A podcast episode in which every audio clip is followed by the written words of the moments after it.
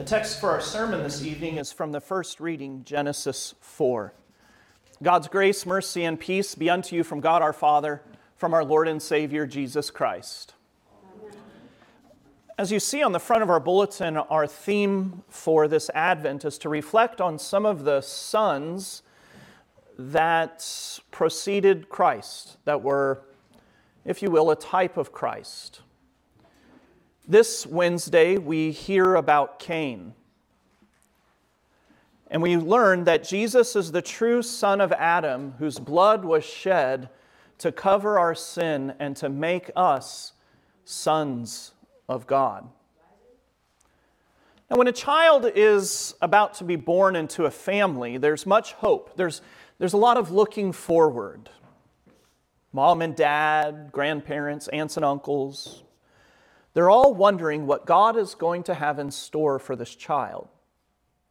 Moms and dads have already purchased little onesies, and among those onesies, I can guarantee you there's a couple of alma maters in there.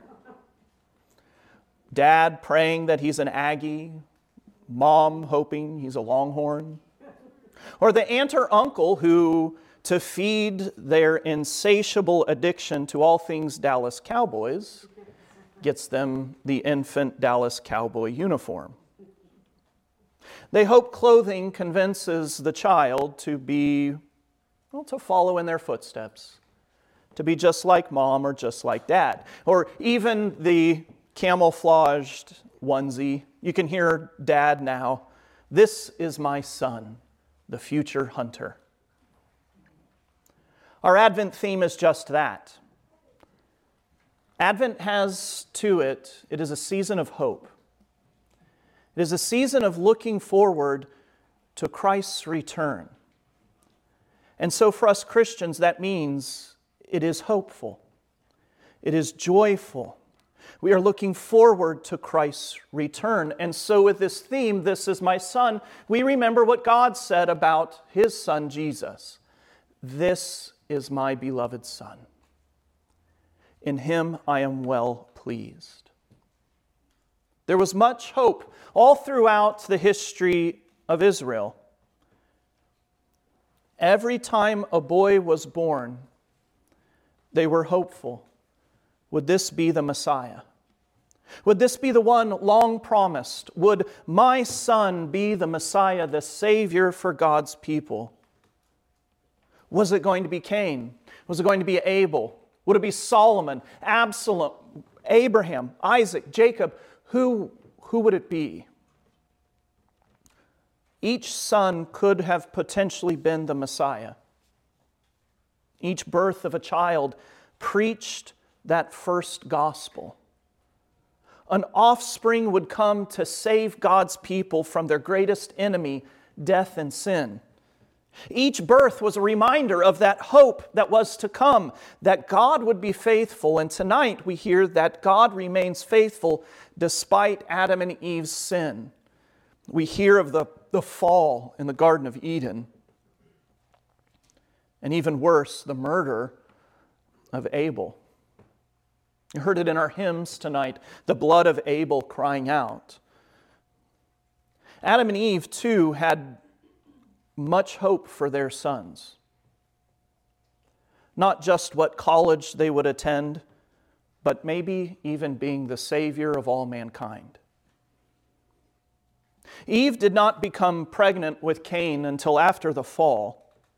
After they heard that gospel promise in Genesis chapter 3, when God is speaking to the devil and he says, I will put enmity between you and the woman, and between your offspring and her offspring. He shall bruise your head, and you shall bruise his heel.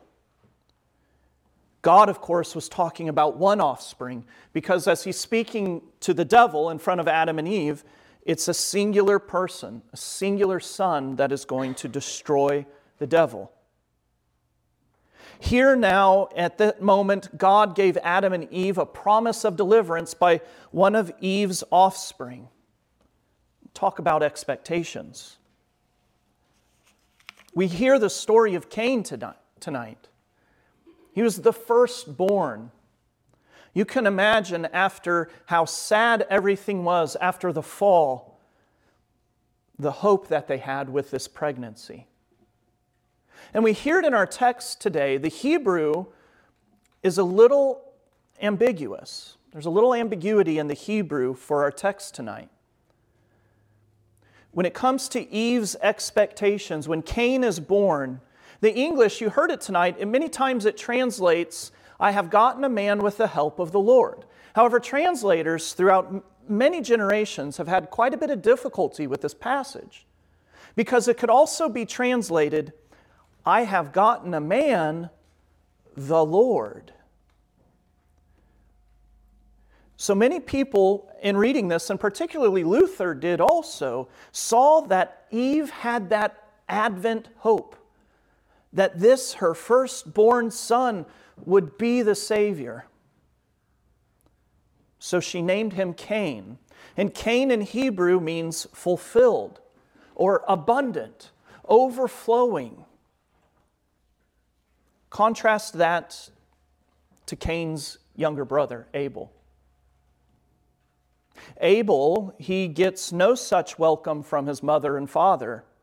Just by his name, Abel in Hebrew means vapor, vanity. It implies something that's worthless or cast aside, something that is here today and gone tomorrow. The names of these two brothers reveal the hopes and expectation that their parents had. But placing their hope in their children, Adam and Eve are only setting themselves up for more disappointment. Cain, of course, was no savior.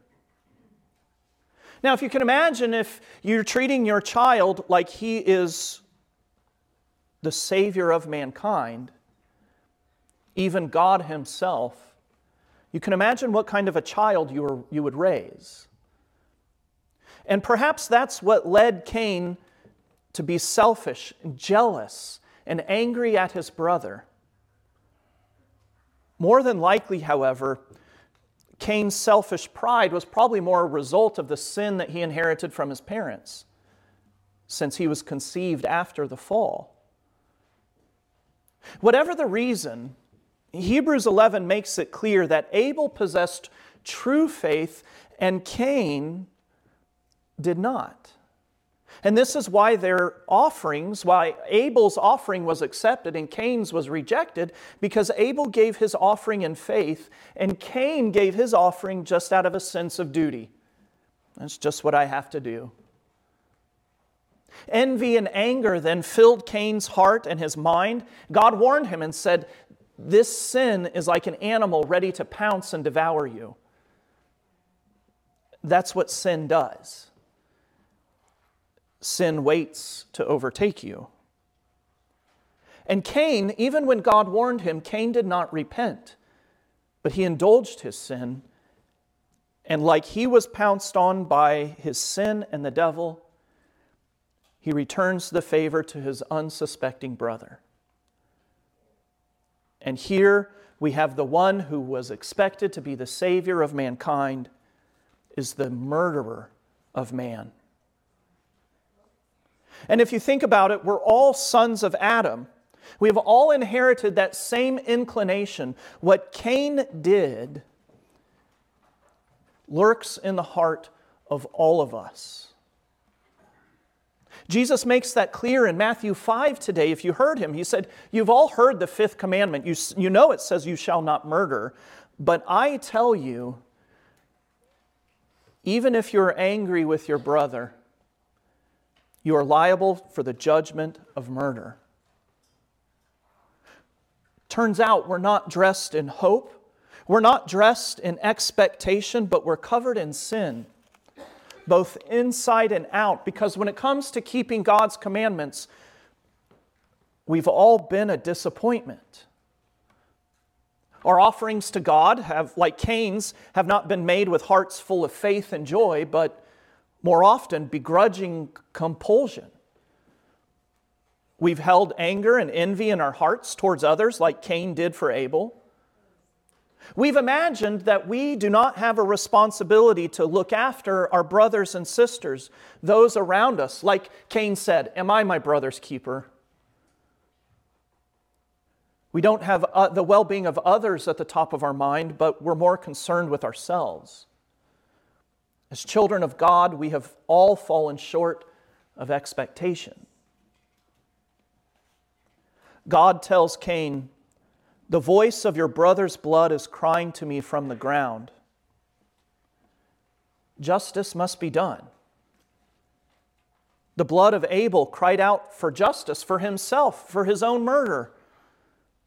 But Hebrews 12 again goes further following this story and it tells and it says that Jesus' blood, when Jesus' blood is poured out, when he is murdered by his brothers, that his blood cries out not for himself, but for the whole world.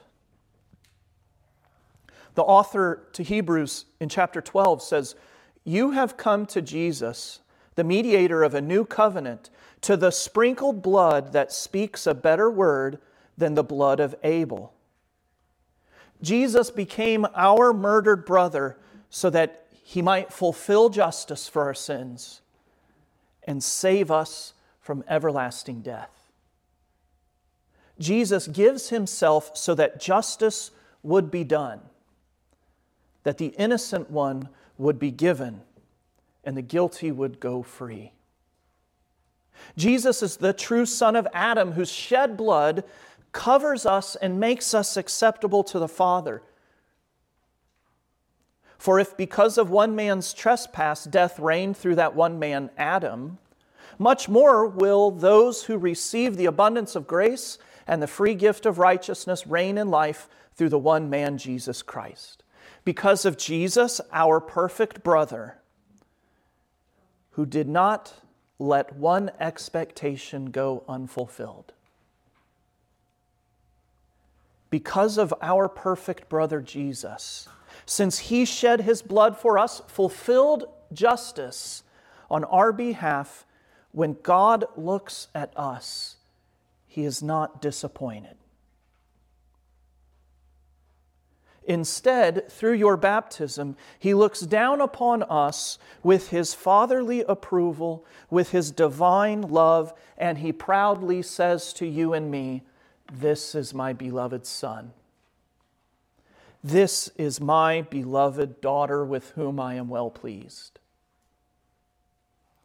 It is because we are dressed and covered in Jesus' righteousness. His perfect, sinless blood shed on the cross covers all your sins. As St. Paul writes in Galatians 3 Whoever has been baptized into Christ has been clothed in Christ. We should remind ourselves and our children every day as we have expectations for Christ's return. As we see our expectations not being fulfilled, reminding ourselves and our children that there is one who has fulfilled every expectation and in the end will save us and make everything good again reminding ourselves and our children that God Himself was born a child to give His life for us. And may that peace which surpasses all understanding guard your hearts and minds in Christ Jesus our Lord. Amen. Amen.